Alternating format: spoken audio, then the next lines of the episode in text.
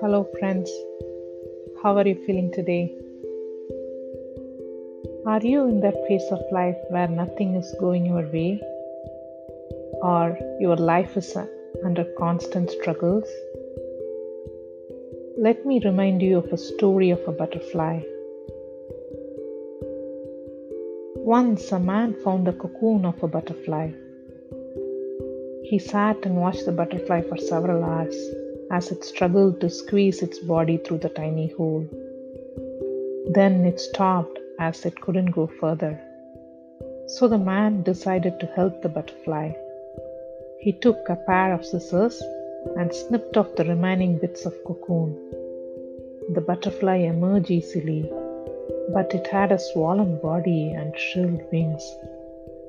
The man continued to watch it, expecting that any minute the wings would enlarge and expand enough to support the body.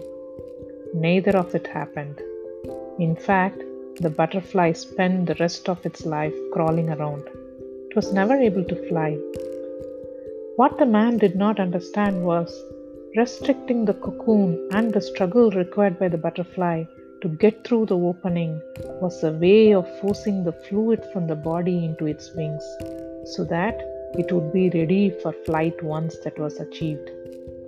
Similarly, sometimes struggles are exactly what we need in our lives.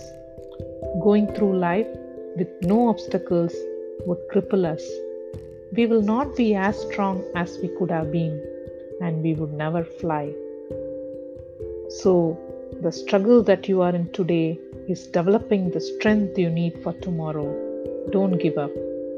Strength does not come from winning. Your struggles develop your strengths. When you go through hardships and decide not to surrender, that is the strength. If there is no struggle, there is no progress. Appreciate the struggles as opportunities to wake up. Whatever life gives you, even if it hurts, just be strong and act like you are okay. Strong walls shake but never collapse.